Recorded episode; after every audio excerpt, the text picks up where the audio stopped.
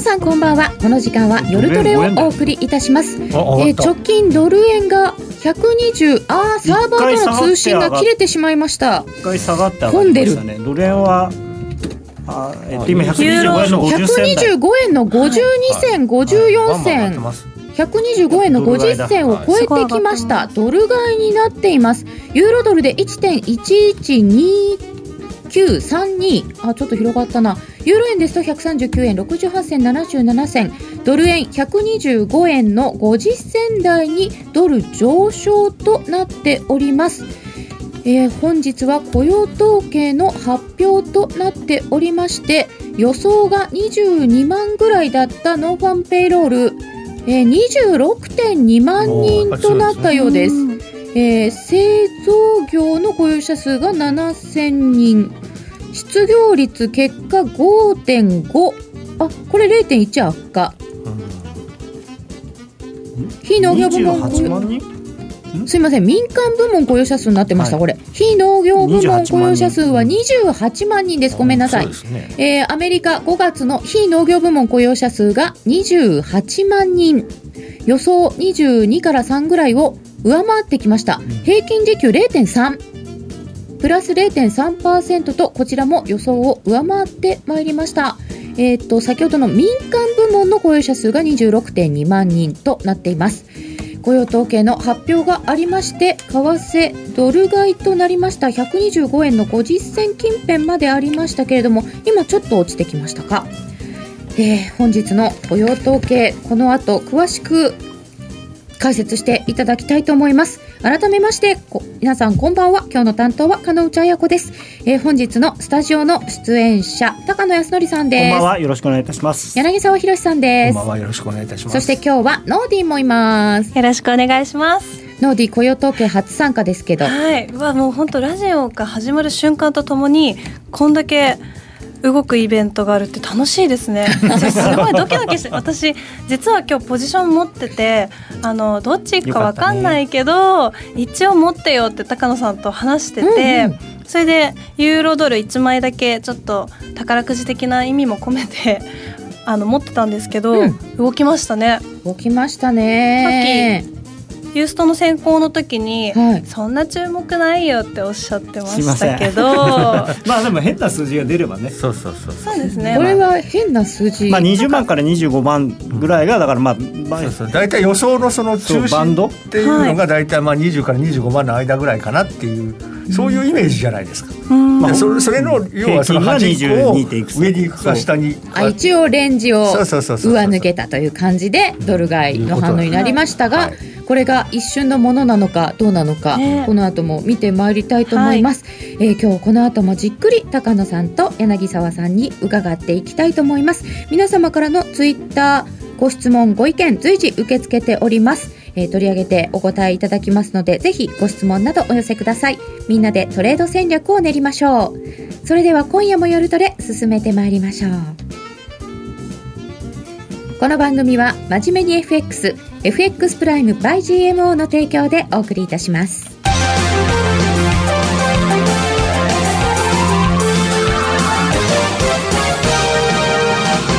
こういうところで取れ宇宙バージョン利益確定しちゃったバージョンはい。た。もうなんかでしょうか野球中継みたいです。あーなんか元気のいい感じのテーマが流れましたさて改めて今回の結果をおさらいしておきますとアメリカの雇用統計5月分非農業部門雇用者数が、えー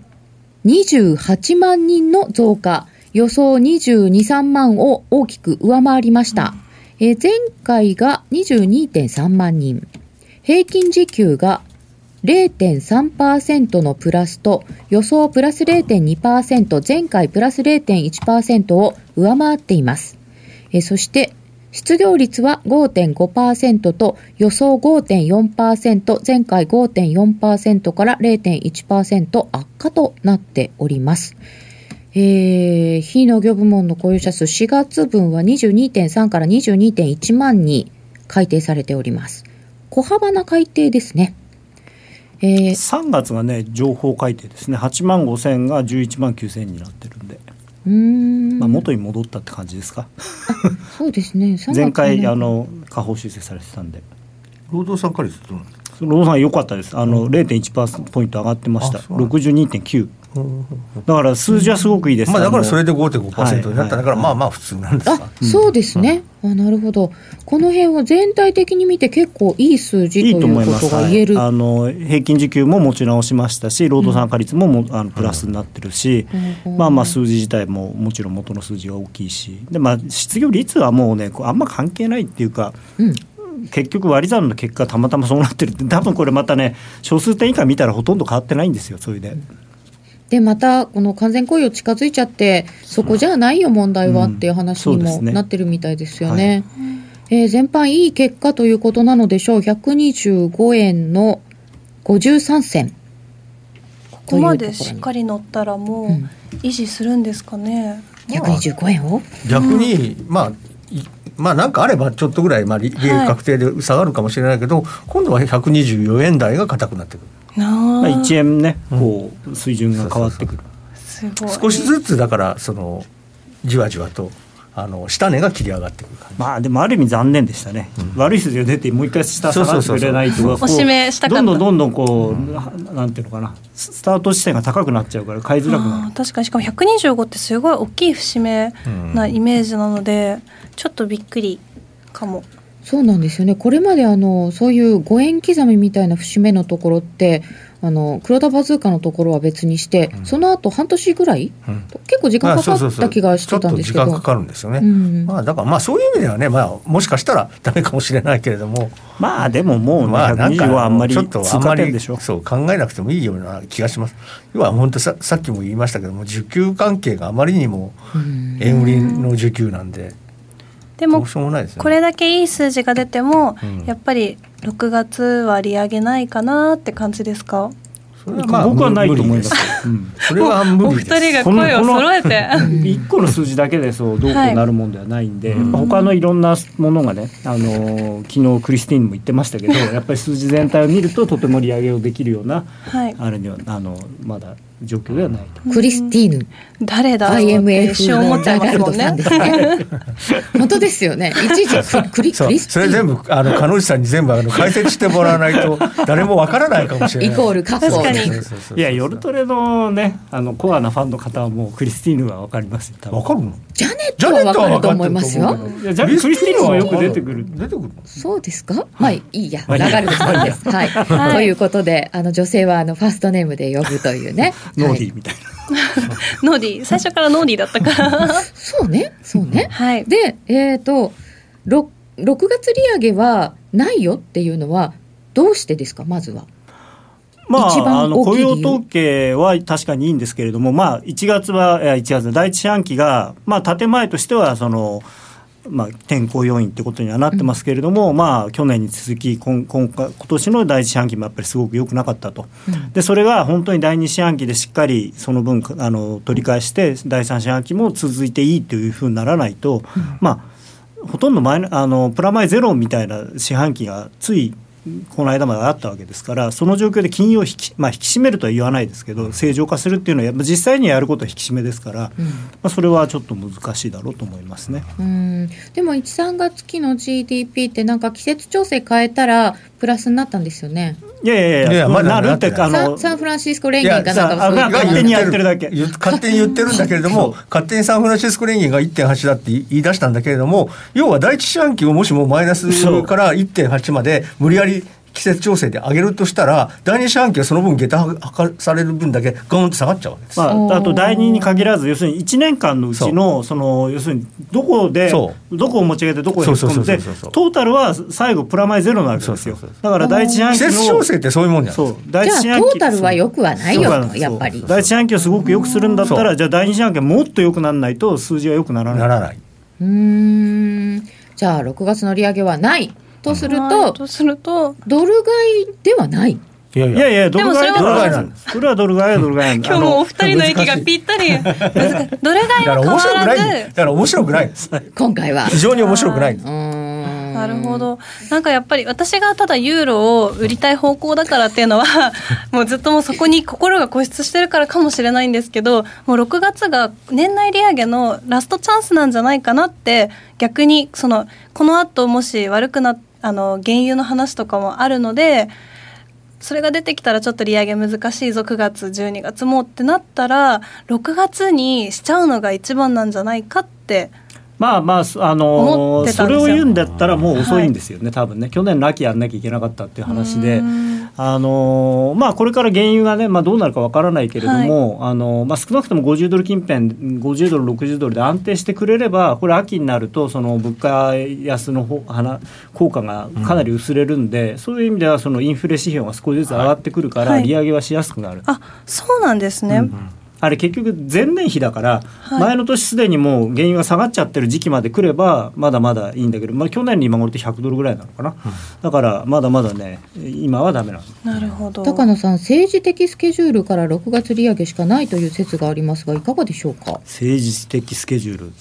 アメリカ大統領選挙とかそういうことですうかーんあんまり関係ないと思い今ます年よはねないでしょ、うん選挙って言ったって、まあ、予備選だって来年、今年のもう本当にね後半までないんでしいょやなんか私はお二人が水と油のご関係だっていうことは何それ存じ上げなかったんですけれども何それ何それ私は今日初めてこうお二人が揃ってるとこを見る限りはものすごい息の合ったむしろ双子のような なんだ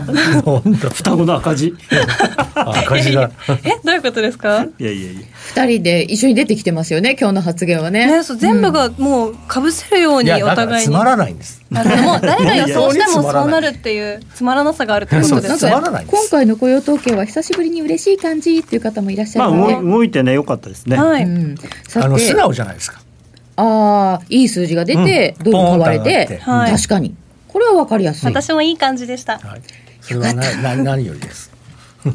でもユーロ売りたいんだよねだからそれはドル買いじゃないんですか、って言ったら顔が曇った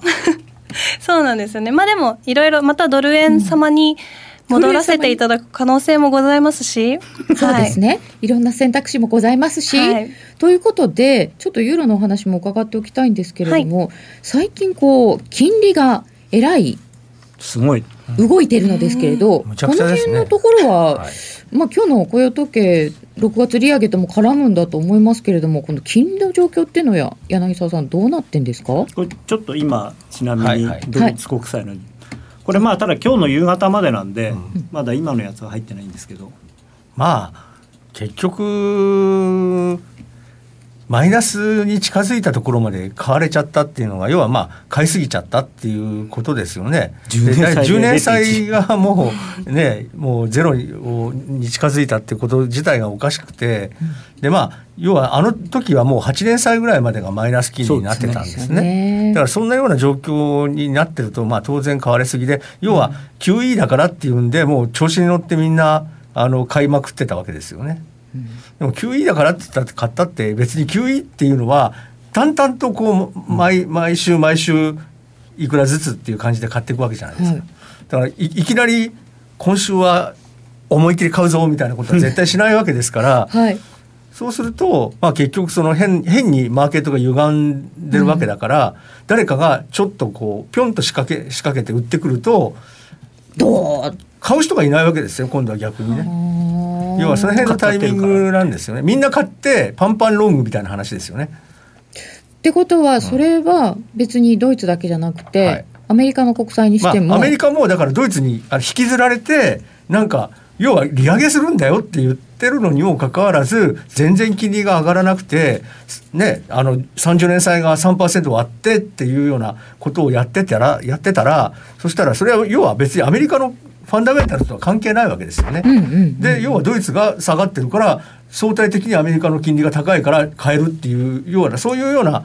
イメージで買ってたからドイツの国債がバーンと上がったらあれアメリカは割安じゃないよって言ってやっぱり売らなきゃみたいな感じでウォーっと売ら売ってしまうというですねでそれは日本にまでそれが及んでるというですねそうなんですよね、日本の国債の金利までそれで動くんですかっていそううそういうことなんですね。うん、結構びっくりしましたけど、でもそうするとこの金利が荒れたような状況っていうのはもう需給ですよねこれそうもで。す需給ですでね傾いちゃっててしょうがないっていうことは、はいまだ落ち着かないんですかあの実は残念なことに要はその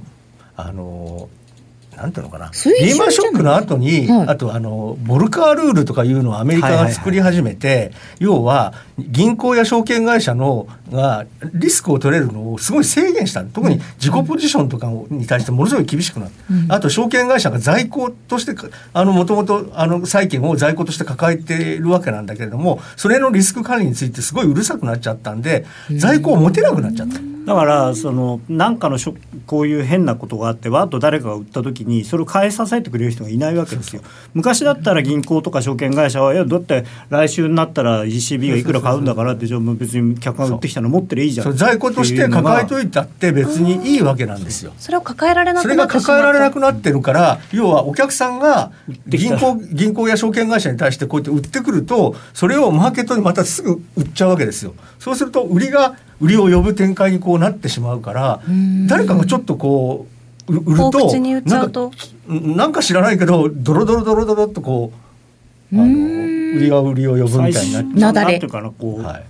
さ誰かがやっぱ雪だりるま最みた後いになねっちゃうこう買ってくれる人がいなきゃいけないのにそれが今だからその ECB とかっていうのはあ売られてるからじゃあ買おうってさっきね柳さんが言ったみたいにやってくれればいいんだけどそうはやってくれなくて、いやいやもう今日は買ったからいいよって。あと は、あとは ECB の大問題で、特にこの間あのドラギさんが記者会見で、あのボラティリティはよもう容認するみたいなこと、もう覚悟しろみたいなことを言っちゃったじゃないですあか。れはちょっと余計ですあれがいけない。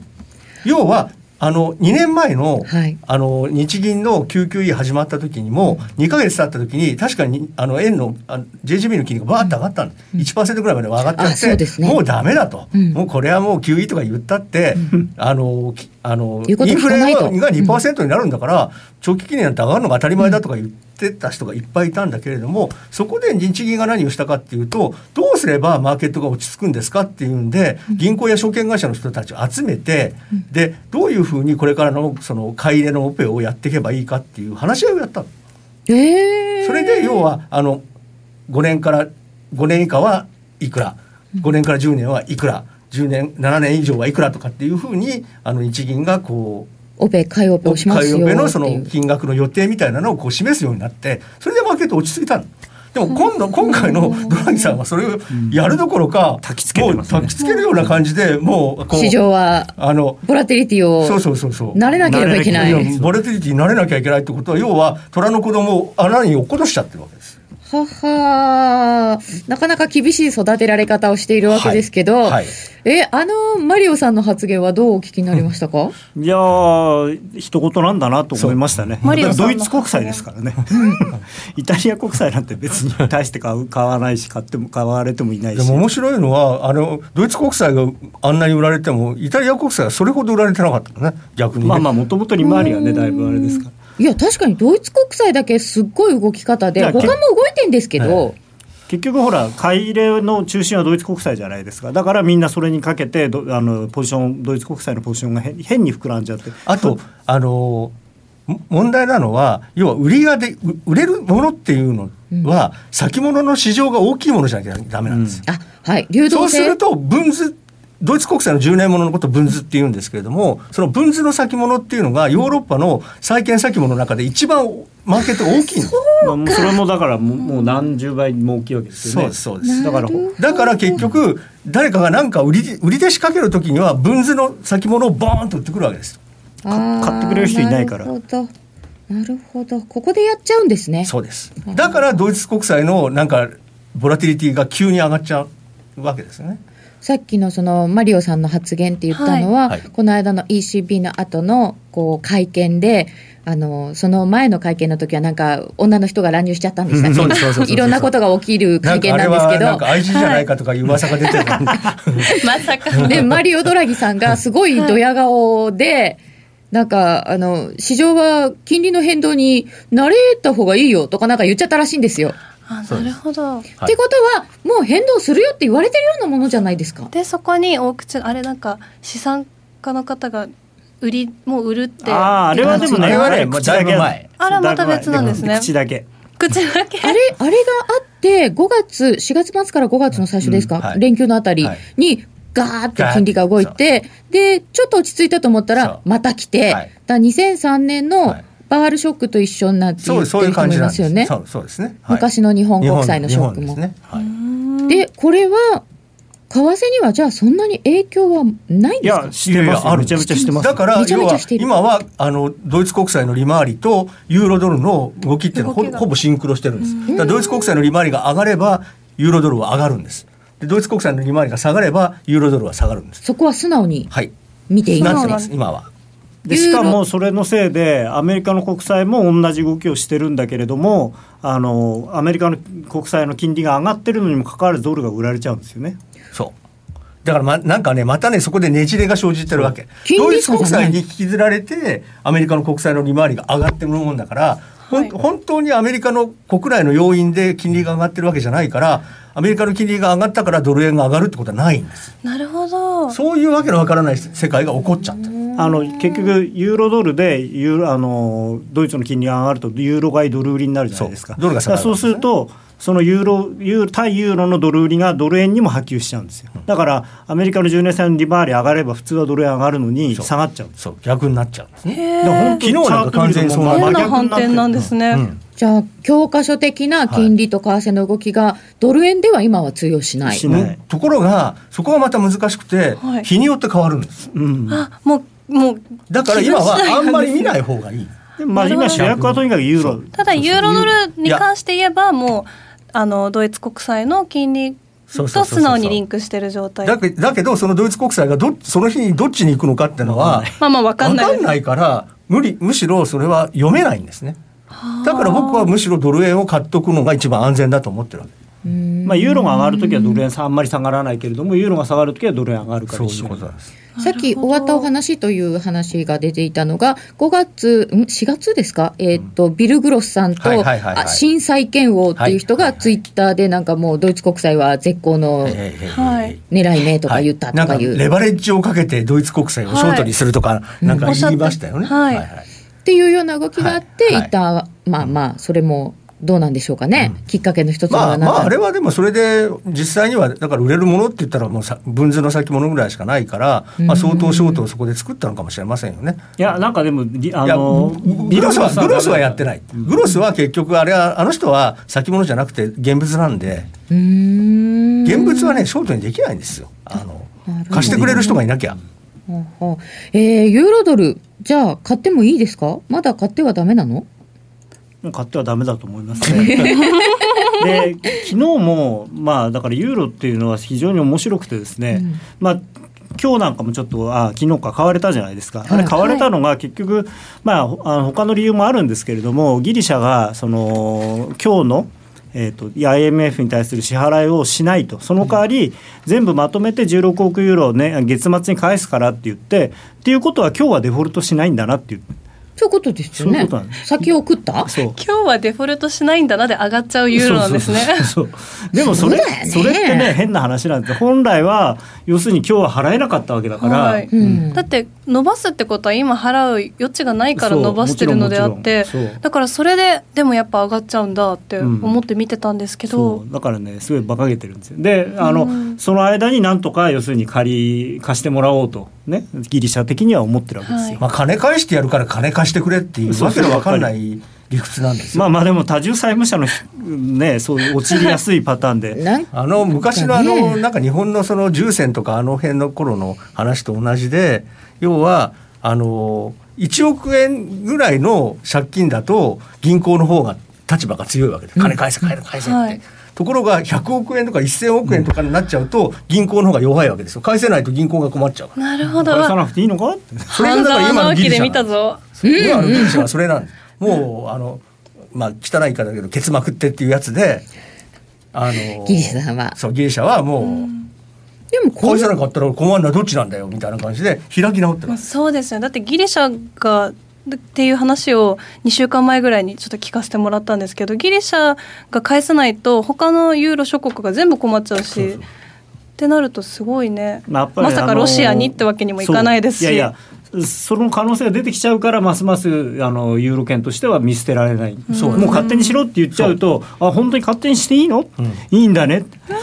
そうプーチンさんっつってそう。プーチンさんって言って、プーチンさんに頼んで、で、実際にはよロシアあんまりお金ないから、中国からお金を借りるとかね。あーでもその可能性があると、欧州は嫌ですよね。もちろん嫌でも政治的に絶対嫌ですもんねそうするとギリシャの、あの、港を、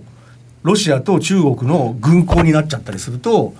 隣にあるイタリアとかは非常に困るわけですそこ狙ってますよね。またウクライナまたなんか悪くなってますしね。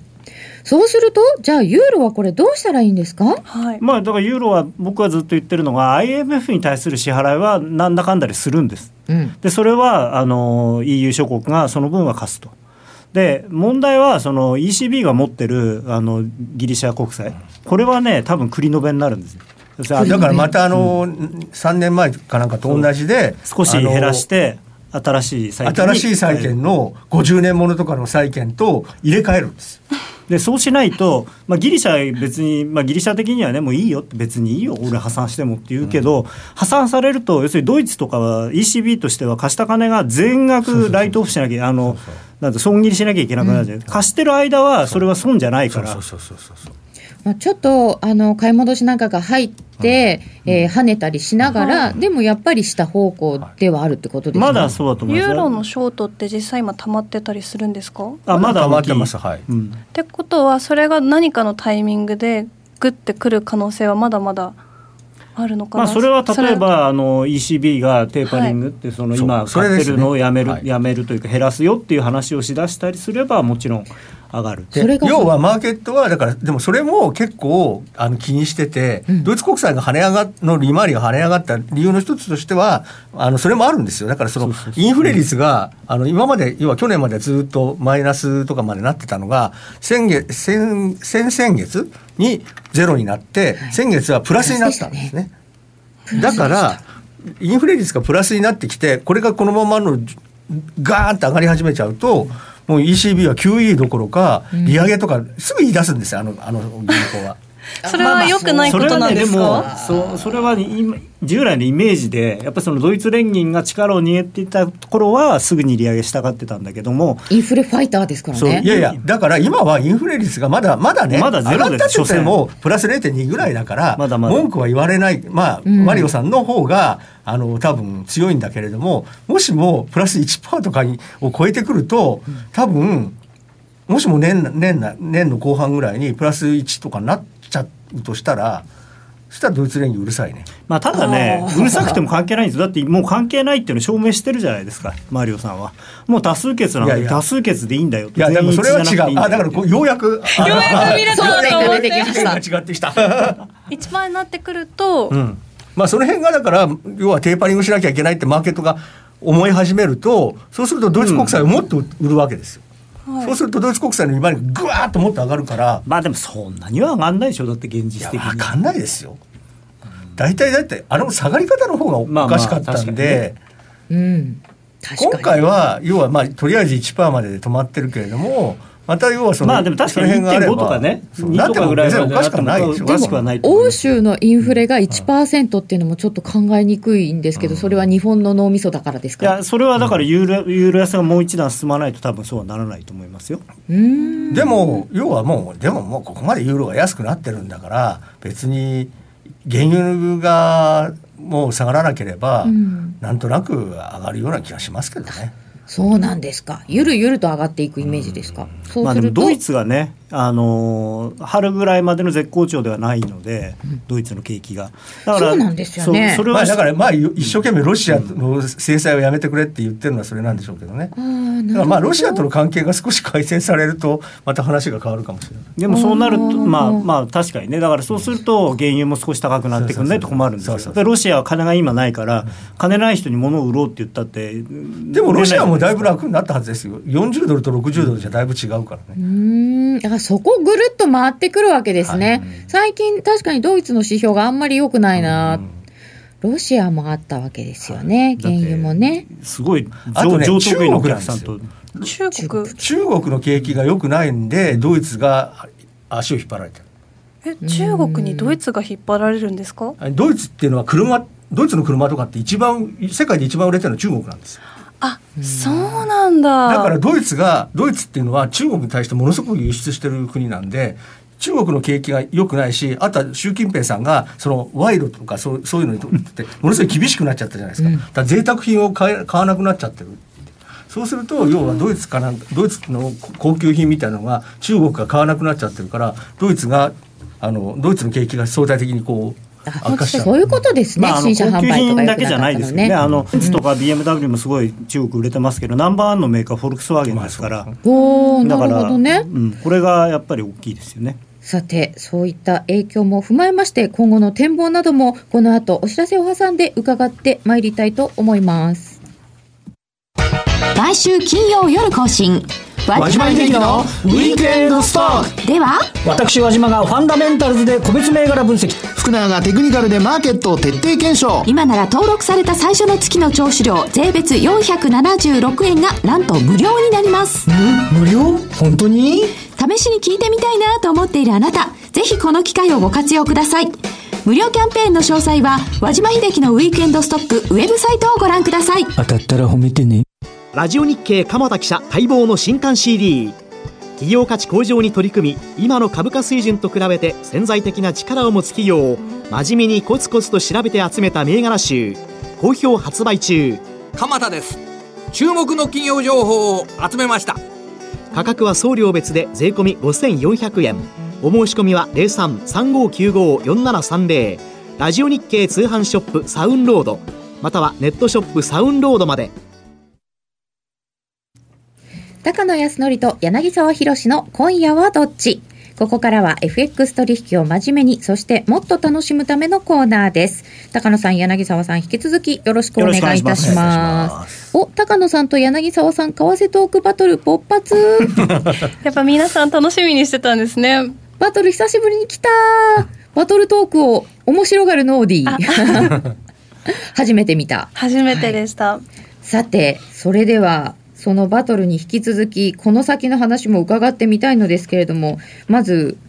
ドル円からでいいですかドル円はあんまりバトルにならないんですけど、あのちょっとあのクリスティーヌの話をさせてもらっていいですあクかリスティーヌ・ラガルドさんのお話を。は。はいいはいまあ、あのこれ昨日記者会見やったんですけど IMF がその米経済に関する年次報告書というのを出したんですね。はいでこれで非常に珍しいもの内容だったんですよ。珍しい。はい、でこれ毎年出してるものなんですけど、まあ、最初の方はまだドル相場やや過大評価されているこれは当たり前で、えー去年はそのドルはまあ大体適正だと言ってたんでその去年からまたさらにドル高になってるわけですからそしたら当然過大評価されてるっていう言い方をされると。はいただその後にもう一つこれはまあ一発目のちょっと軽いジャブとして、えーさらに著しく上ざ上昇した場合にはその米経済に対する悪影響が予想されるっていうのを割とはっきり書いたんですね。おーでただそこで何をこの後がももっと面白くて、えーまあ、アメリカはその9年ぶりに利上げを開始するんだとはいいうことで、あこれ資料で出てますね出てますえー 9, 9年ぶりに利上げを開始すると。でそれに関してはあのものすごく慎重じゃなきゃいけないっていうふうに最初にまず言ってるんですね。それで、えーもうすでにえー利上げはさされるものとみんなが思ってるんだけれどもそれでも、えー時期にかかわらずアメリカの金利が上がるということは海外の市場に大きなえー動揺をもたらす恐れがあると。うん。まあ、ボラティリティという言葉でしたけどまね。あ前のようにうんそうで FOMC はそのデータに基づいて決定する姿勢を維持して賃金もしくは価格インフレが現在よりも鮮明化する兆候が増えるまで政策金利の初回引き上げを先送りするべきだってこんなに詳しくはっきり言ってるんですね。そうなんです。で、えーさらにこれがすごかったのがその成長とインフレに上向きのサプライズがないことを前提とするとマクロ経済の予測に基づいた判断としては利上げ開始は2016年前半が適当と。そこまで言ってるでこれはあの文章はこうなってるんですけれども、えークリスティーノがご自身の言葉で言ったのはこれあの IMF のホームページにビデオがあるんですけれども、えー2016年の初めって言ってましたけどね、まあでもどっちみち年内の利上げに関しては IMF としては反対だみたいな感じなわけですよ。そうですよね。そんなことをね特定の国の特定のその金融政策のしかも時期について何かを言うっていうのはすごいなっていう。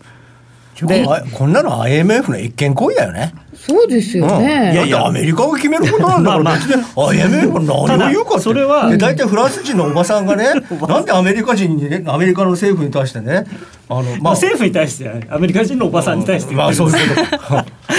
おばさん対 決いやそれでね、まあ、もう一つ言うと結局そのアメリカの金利が上がるっていうことは単にアメリカ一国の問題じゃないんだっていうことを IMF として言いたいわけですよね。世界中、まあ、今ただでさえこんなに、まあ、そのマリオさんとしてはそのボラティリティになれなさいとかって言っちゃってるけれども、やっぱこんなことが世界中でその金利のマーケットとかいろんなところのマーケットで起きちゃってあのアメリカさん大丈夫なんですかとアメリカ自体にやっぱりマイナスの効果も当然出てくるわけですよだからアメリカはちょっといいからって言ってそんなほいほい調子に乗って金利なんか上げると大変なことになりますよっていうことをまあ IMF としては言いたいわけなんですけどただあの本当にね確かにとんでもないんですよ。そんなこと言うとんでもないですえうん、あの 内政干渉みた IMF いなね、って IMF って何の権利があってそんなこと言うんですかだから、まあもしかしたらだってまあよく日本にも行ってきまあますけたどだね、ね、IMF っあ確かてに面白いのが、この年次報告書っていうのは、これはアメリカですよね、日本、中国、全部全部の、ほとんどのあの加盟国全部に対してこれ作るんですでよ。大体いろいろ文句を言いいまやすよね文句っていうかそれで政策のサジェッションって言って、うんあのこういう経済政策を取るべきだとかっていう、んだから日本の少子化なんかも要するに子どものそをサポートするような政策をもっと積極的にやらなきゃいけないとかでいろいろうん緩和足りないと言かねってるわけまあ、あですとよはだからあのねあの余計なことなんだけど移民を増やせとかねよく言うわけですよ。でそんなこと言われたって ねねこれそれで前振りが実はあって、はいその前の日6月2日の日に、あのこれ新しいねラエルさんっていう名前覚えてラエルラエルさんラエル次はラエルさんラエルこされあんのは、ねフルネームではなかなかラエル・ブレイナードっていうねなるほど FRB の理事でこの人もなかなかこう髪が長くてねゴージャス系のおばさんおお姉様なんだけどラエル言い直したさんグレイナードさんそう、はいこの人実はもともと財務 省財務そ副う財務次官だ財務副次官副財務次官っていうのかななんかであのーまあ、アメリカの要するにそう、まあ、例えば日本に対してねもっと市場開けとかそういろいろ文句を言ってきてた人の一番トップの方にいた人なんですよ。 でこの人があの言ったのがそのこのところの米景気の低迷は一時的なものじゃないかもしれないと、で、えー今後のデータで景気の基調的な影響が明確になるまで慎重に待つ価値はあるとこれ利上げに関してね。で、えーインフレ労働市場は継続して力強さを増していることが確認されさらにインフレ指標の改善が続けば年末までに初回利上げが実施される可能性はあるってでもまあ今で日雇用統計強かったからね。でもねあとはインフレ率そうそうでも可能性はあるだからどちらかというとあんまり可能性はないとこの人は思ってるんですだから可能性はあるうんだからなくはないっていう感じなんですねどっちかっていうと。うおーん、でまああとそれははでもまあ彼のうんまあ、読ねんでた、いやでもその原文読んでく ださい為替レートの上昇は米国の金融状態の引き締めの加えあお力を加えるという意味ではけ米金利の正常な水準への回復をお遅らせるっていうだからこれもドル高は良くないよっていうのを言っていてだから言い方は違うけどあのクリスティーンと言ってることほとんど同じなんですよ。うーんで、あのーまあ、彼女のそのバックグラウンドとか考えると、まあ、当然その IMF のそういうスタッフの人とかとの交流も多分あるのでなんかその辺で結構、まあ、ジャネットはねあのこの前その前にそのどちらかというと年内にややっぱり利上げしなきゃいけないわねみたいなことをおっしゃってましたけどあれはなんとなくこう建前というかそのまなるほどまあ、で本音はどっちかというとこっちの方なのかなと。うんなんかジャネットクリスティー ヌライルで時間なくなってきちゃって6月の相場展望が聞けないんだけどえーとということはそれらを踏まえて緩やかなドル安ドル高緩やかなドル高でも緩やかって125円の半ばまで来て、ねえこっからどう緩やかまなんあですか、 130円まではいかないのかなとまだ130円まではいかないまあ128円ぐらいがまあとりあえずいいとこなのかなっていう気はしてますけどね。それまたじゃあドル円は、あのおしめ来たら、買えってことち目ょっつとでぶっもて下がっ買えたがらもうちょっとでも下がったらお題がちょっと変わったらもう買ってみようっていうなるほど感じですかね。ユーロはそれに比べると、まあ、ユーロは僕ユー下がロは下がるともう思い分からまないすけどただそれこそボラティリティが大きいのでやだからもしかしたら長期的には下がるのまだ下がるのかもしれないけれどもその下がる前に一回上がるから、はいそこで踏まされちゃう可能性があるじゃないですまあ、か。だからちち持もっちろんちっちゃくとすれけばばいいいいっんですてよ。感じじゃないんですねなかなか難ユーロはしい、まあ、だからまあ逆に言うと、まあ、本当に跳ねたところでうまく売れればいいのかもしれませんけれども、でもどこまで跳ねる跳ね続けるかわかんないですもんね。まあでも1.15とかがつ、まあだから1.15が抜けなきゃダメ、そうあの大丈夫っていう,、いう人の方が多いので、まあ1.15がやっぱり重要ですね昨日も1.14くらいでそうですね抑えられましたもん、はいもう私は5月のね大失敗をあちゃんと覚えてるのでユーロにはあのそ早いうちに手を出すのはやめておいて、そーっと様子を見ようと思います。やっそぱうですドか。ル円ドル円ですね。おお、なんか反省がいきました ね。前回のユーロちゃんが。はい。でもユーロもドル円も僕結構もう端っこの方来てるのかなとは思ってるんですよね前から言ってるように、うんドル円は130円ぐらいまでだと思ってるし、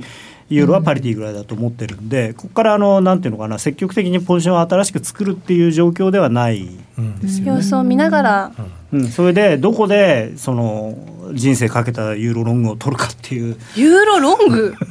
同点ですね。僕的にはね思いっきりじ人生かけかけますねそれはで。もそこまでユーロ円下がんないからあんまりこれ今個人ダメなんじゃのないか人たなとちユ思うんだけーどロ円はそうか下がんないのか。ユーまロあでもユーロドルは下がるかもしれないけど、ユーロ円はあんまり下がらないよね。だってドル円、まあ、だまあだからドル円が天井打ってそこからまたユーロが下がりだせばまた別なんでしょうけどもこれってでも安倍ちゃんの政策的には OK ってことなんですまあユーロはあんまり気にしてあなあい、ユーロ関係ないもうドルだけうん、あ日そうなんだ本はドルだけ、うーん本当はね結構関係あるんですけど、ね企業業績なんかには、まあ、それはだからまあでも要はヨーロッパに輸出見てないですねいっぱいしてる企業にとっては重要な問題なんだけれども、まあでもやっぱ圧倒的にまあ一般ドなルで問すか題らねはやっぱりアメね自動車なんかだったらやっぱりアメリカの方が重要なんでっていうことですよね。だってヨーロッパっていうのは結局あまり日本の車って輸出できて車ないはそうですよね売れないですよね。とやっぱりドル円が円安っていうのの方が目に見えてはい分かりやすいですけど、これで個人の方々のポジションってどうなってるんですか今今ドル円はややロングぐらいトントン、やややロングうんいやいや少しロングになりました。ただうちの会社はそうなんですよあの結構お上手で125円ぐらいのところでショートになってて、はいで3円台下がってロンそうグちょっとロングになってるんですけどそう世の中的にはね結構ショートになってるみたいですね。クリック三六五がうんなんかショートだったみたいですね。そうそう昨日昨日の時点でね。どうしてでなもんねか逆張りで日経新聞がなんかそれで書いてましたよね。ただねあれクリックは確かね1週間くらいかなんかなんですよ数字ああそうだかなら、んですねあのーじゃあ前の数字なんですかそう前の数字なん古い数字なんですであとただ他のあのー某外国か FX の会社もショートだったみたいで、うんだからそういうまあ多分会社によって客層がだいぶ違うまのあそうで、ですよね。うちみたいにスイングが多いところはまあそんなに多分極端なショートに今もうなってないと思いますけど、じゃあこれからもドル円はちょっとずつ木を見て買っていこうということで、今夜はどっちに今夜もなりませんでした 高野さん柳沢さんと今夜はどっちをお送りいたしました、えードル円現在125円59銭ぐらい1ユーロ139円38銭ユーロドルは1.1098近辺となっています IMF に大阪のおばちゃんを送り込もうそれはいい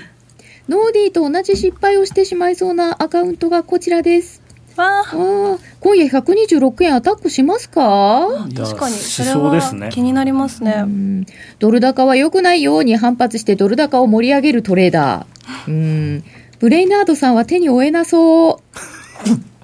ああ、なるほど。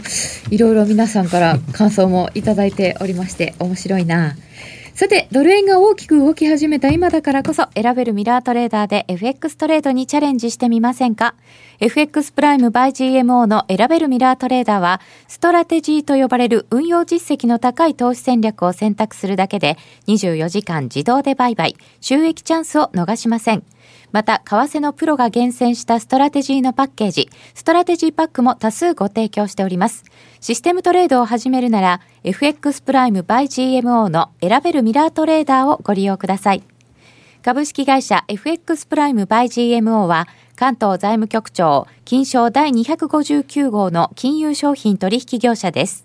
当社で取り扱う商品は価格の変動等により投資額以上の損失が発生することがあります。取引開始にあたっては契約締結前交付書面を熟読、ご理解いただいた上でご自身の判断にてお願いいたします。詳しくは契約締結前交付書面等をお読みください。内田まさみです。6月27日土曜日、札幌すみれホテルで無料投資セミナーを開催。ナブテスコ、金本、コムチはオプトエレクトロニクスが IR プレゼン。そして、鳥は私、桜井英明による日本株投資戦略セミナー、強気相場で勝つ注目銘柄を解説します。お申し込みはインターネット、または郵便番号105-8565、ラジオ日経6月27日、札幌セミナー係まで、受講者全員にプレゼントをご用意。お待ちしておりまお待ちす。金森薫の世界情勢マンスリー6月号 FRB の6月利上げはありえないのかそしてギリシャのデフォルトも織り込み済みか好評発売中市場の楽観論こそがリスクと唱える金森さんが今後の市場の行方を鋭く読み解きます CD およそ60分お値段は税込み送料別5400円詳しくはパソコンスマートフォンからラジオ日経ネットショップサウンロードのページにアクセスしてくださいさて、それでは、新しい夜トレの仲間をご紹介してまいりたいと思います。1ヶ月の選考を経て、新しい夜トレガールズが決まりました。高野さん、選考、1ヶ月間、だいぶ時間をかけて、そなさったわけですかそんなに時間かけてないと思いますけどあ、そうなんですか、はいい、や、私からは全然あの、見えないところで何かが行われており まして。では、ご紹介してまいりましょう。内藤理沙さんとゆきなさんです。よろしくお願いいたします。よろしくお願いします。お願いします。えー、内藤理沙さん、はい。そしてゆきなさん。はい。よろしくお願いいたします。お願いします。もう笑顔が 眩しいなんてことだす。なんてことだ。高野さんがもう今必死でにやけるにやけませんにやけませいえいえいえんでもみたいな表情になってるのずっと観察してましちたかょらっとあ私カメラ見てあげると。もう CM 中にね、僕クールですからとか言っちゃってね。照れ隠しのね準備たくさんしてましたからねあんたまあ素直にあんたね喜ばないとね。そうですよ、は新しい仲間が加わってくれたんですからあははいい、はいと言って。い高野さんアップでもいいよ えいえそういう不適切えーさてそな。れではお二人に簡単に自己紹介をしていただきたいと思います、はいえーでは内藤さんからお願いいたします自己紹介ですか。ははいい。えっ、と内藤内藤理沙です。えっ、と二十六歳です。えっ、と FX とかに関しては本当に無知でございます。今ははい、今はですが、あの後々にはちゃんとお勉強して利益が出せるように頑張っていきたいと思います。よろしくお願いします。大丈夫ですか？こうなっち大ゃう丈夫です、はい、そしてゆきなさんはい、えー、ゆきなです、えー、今22歳です FX に関してはあんまり というか全く全然わからない状況なのですが、えー、この番組を通して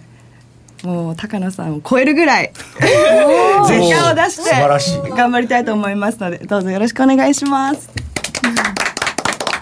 よろしくお願いいたします、皆様。えー、女優さんとして活躍なさっているお二人ですが、内藤さんは現在、テレビ朝日の天使と悪魔未解決事件特命交渉課にご出演中。はい、そうなんです。そおして実は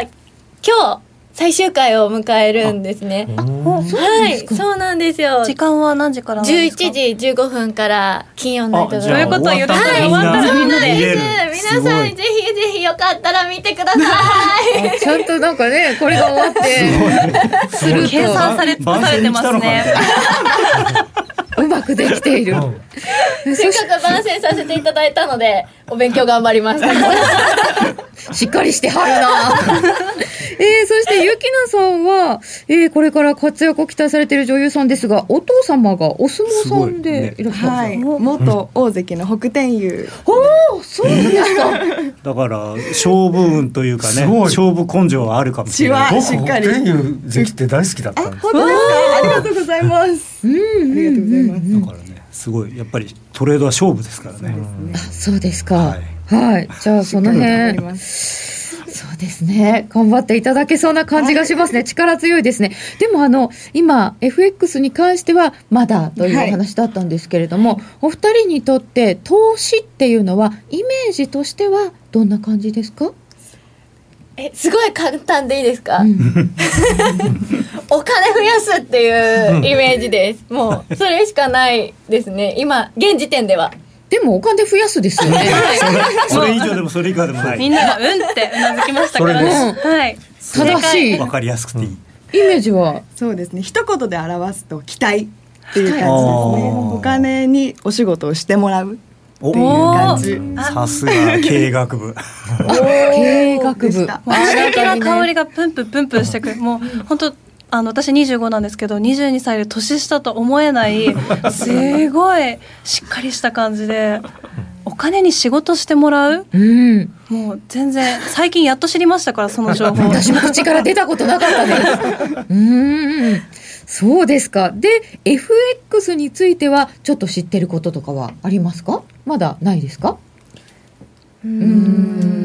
正直本当にまだまだって感じなのでこれからたくさん教えていただければと思ってます海外旅行行って、はいなんかドル高かったんだけどとかなんかそういうのはありました今そうそういうのはありましたはい意外にねあの女女子の方が、はいああそるの海外旅行そうよ行くって行きますからねそのはい、あただほらこの世代だと、まあ、あんまり円高の時はしあでも知らずっと知らなくはないかでも2年二年前まで、まあ安倍さ三年ん前まがではね安倍さんが首相になる前までは円高だったんで、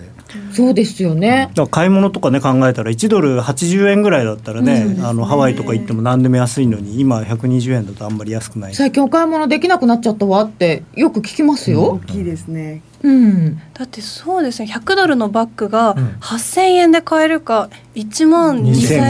円ぐらいになるかそうって今1万1.5倍だからね全然違うもう4500円えあだかられみたいなもう1.5倍1.5倍になってるんですねそう考えるとすごいことなんですよねだし FX ってそれと一緒ですもんね結局、うん考えることは多分一緒一緒だから逆に海外の人たちにとっては日本で買い物するとものすごく今は安くなってるだから中国人の人たちとかが山のように来てもう山のように買っていくわけですよなんか北京で例えばビットのバッグ買うのと銀あの渋谷でビットのバッグ買うのだと大体3割ぐらい渋谷の方が安いらしい。えそんなことですか今中国はあの関税も高いからっていうのもあるんですよだからその辺もあるんですけど、まあでもやっぱり為替がやっぱりすごく為替効いはてる大きいです今日本でブランド物のを買うのが一番安いって聞きました本当どのヨーロッパ系もこれからどんどんどんどん多分値上がりしちゃうんだよね。まあそうですよね徐々にへえでもそんなことから考えるとちょっとじ自分にとっても身近に、ね入りやすいですよね、うん、さてそれでは高野さんから初心者に一番初めに伝えておかなければならないことはい。 難しい。あの確かに FX っていうのはその投資だし、えーそれでお金を儲けるっていうのが一番、まあ、最終的には大事なのかなとは思うんだけれども、ただあのそれだけだとちょっとつまらないというか殺伐としてしまうので、あのそれよりも。まあ、今まで、まあ、半分冗談半分真面目にクリスティーヌとかあの そういうふうにねあの海外のその要人の人の名前を呼んだりもしてるんですけれどもあのそういういろんななんていうのかなニュースに出てくるような特にその経済のニュースに出てくるような人たちがすごく身近な人に感じられたりとか、例えば今ヨーロッパでこういう問題が起きてますとそれでユーロが下がってますっていうと。あのそのヨーロッパの問題についてあどうしてそうなるんだろうももどうやったら解決するんだろうとかっていうのをそのす普通の人よりも何倍もこう興味を持ってしそういう調べたりできるようになるだから世界に対するこう視野が広がるというか今まですごい遠いところの話だったのがあなんあの ECB でこんなことやってるんだとかそれから、まあ、IMF ってなんかこんなこと言っちゃって失礼ねとかってそういうすごく自分のこの近所のこととしてその世界の経済の最先端のニュースとかを見れるようになると思うんで、まあ、それで実際にうまくそのトレードができて儲かるっていうことがあれば一番いいけれどもそれがなくてもそのいろんなものを見るときに視野視野が広くなる国際的なみものの見方ができるようになると思うのであの例えばお芝居をやる時でもそのなんていうのかなそういう人生観とかそういうものに深みが出るから多分人間としてこう深い人間になれるというふうに僕は思って ます。高野さんが真面目なこと言ってる いつも真面目だよ。 言い方が真面目だよ。てるなっちゃっていやでも本当に だジャネットなんつったってね、ジャネット・ジャクソンしか知らないじゃん、普通は。まさかイエレン様だなんてねそうですよ、でジャクソンホールに今回来ないって言ってじゃあねちょっとジャクソンがないとかそんなことばっかり言っている番組ではあるので すがでも本当にねさっきお芝居にもっておっしゃってましたけど、すごいいろいろな勉強になるからあと単純にチャートっていうのを見てるのがどんどん楽しくなってくると思うので、でちょっとなんか先輩っぽいこと言ってみたりして偉いもうだってあの本当これ多分視聴者代表みたいな感じなんですけど2人ともタイプの違う美人すぎて今胸が踊ってるんですよ。ノーディーもそうだよ。あり がとう。ねただそんなさみんなタイプが違う。ね本当になんかもう楽しいですねこれ。みんな僕より背が高い。おそうですよ。あ、そうですよねとか言っちゃった。 ゆきらさんすごい身長高いですよね。ヒール履いてるからです。そこまで。でもみんなも胸が踊っているようなので、あやっええいろんなコメントが入ってるんですけどこれは読んでもいいのかどうなのかちょっとわからないところがあるのでまあいいかなでもうん。まああとそうね。ちょっと真面目なやつ拾ってみようかな、最初は投資に投資を燃やすんだがすぐに投資するんだあ真面目じゃない真面目じゃないごめん深い深いですね。最初のコメント「ユーロ売れじゃないんですかね?」って高野さんにそうそ うそれそれね気をつけてくださいねあのこの人は闇雲のユーロ売っとけばいいっていう,、いう人なんだけどそうもなんですね変な時に売ると損しますからいねやそれはもう卒業近い。変な時に売った人がここにいる。これもう何年間もユーロは売りっていうのはあの染み込ませてきていただいてきたのでどうしてもねねなんかねここの番組に出る女性は ねあのユーロは売らなきゃいけないものだというふうにねなんか刷り込まれちゃうね最初から毎日のようにこうあ毎週毎週聞かされちゃうとねユーロは絶対売らなきゃいけないと思っちゃうえでもやっぱりもうなんか僕売り僕からもそれはもうすぐ卒業ですから。さっきから何回も言ってますけど。そこがね楽しみですよ今初心者の二人が一番最初に手をつけるというか、一番最初に見るあのポあえっとごめんなさい。通貨ペアって言っそたれはら、ねや日っぱ本り人ならドル円。ドル円やっぱり。もうドル円一択。まああ二と人とも本当はユーロも見てほしいけれども、っていうのはやっぱドル円って一番やっぱり身近に感じられると思うしアメリカのドルと日本の円の交換比率だからそれが一番まあ分かりやすいし毎日テレビでも言ってるし。そうですねいろんなとこで目にしますからね、でだってニュースになるのってドル円が動かないとニュースにならないんですよだからドル円が125円になるとニュースになるけれども、ユーロ円が140円になってもニュースにならないんですよだから気づかないですもんね。そう見てないと。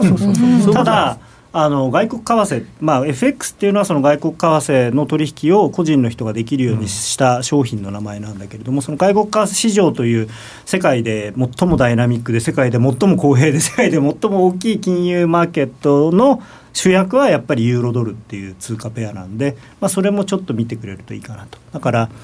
そうねドル円っていうのは、うん、あのスポーツでいうとだからそれこそお相撲みたいなもんで、やっぱ日本の一番、ナンバーワンはい。でユーロドルは世界のスポーツの一番って何なんだろう、まあ、100m 走とかサッカーかサッカーじゃんやっぱり、しかもそのプレミアリーグとかセリアのサッカーみたいはい今日はあのたまたまね雇用統計という月一のお祭りの日に、 来ていただいちゃって本当に忙しかったんですけどご覧になってましたはい。はい。後ろで。はい拝見そちらでしてました。どうでしたかその動いてるのとか見見ましたオンタイムでグラフに現れてて、まだ全然本当に赤いのがすごい上にあるっていう感じであれだったんですけどこれ知れたら本当に楽しいだろうねっていう話を2人で話してました、な結構あのー女子はあのチャート好きな人多いよねそうですねなんか視覚に訴えてくる、特に色使いもなんか分かりやすいので、これが見れるようになったら多分見ててさっきみたいにビューって動くとやっぱりワクワクするこれねやっぱりあの何が好きかってあると思うんですよ図形的なものが好きな人はやっぱりチャット勉強すると早そうですし、FX は人生の縮図ですよあそれね一番好きなセリフかっこいいといただいておりますよ皆様もぜひぜひ応援してくださいね、えーゆきなちゃんと内藤りさちゃんりさちゃんとゆきなちゃんです、えーさて雇用統計はアメリカの雇用統計今回は予想を上回る非農業部門雇用者数が28万人の増加ということになりましてドル円125円の70銭台まで上昇となりました、えー、新夜トレガールズのお二人も来週からよろしくお願いいたしますお願いしますそれでは皆さんまた来週お会いしましょう引き続きユーストリーム延長戦でお楽しみください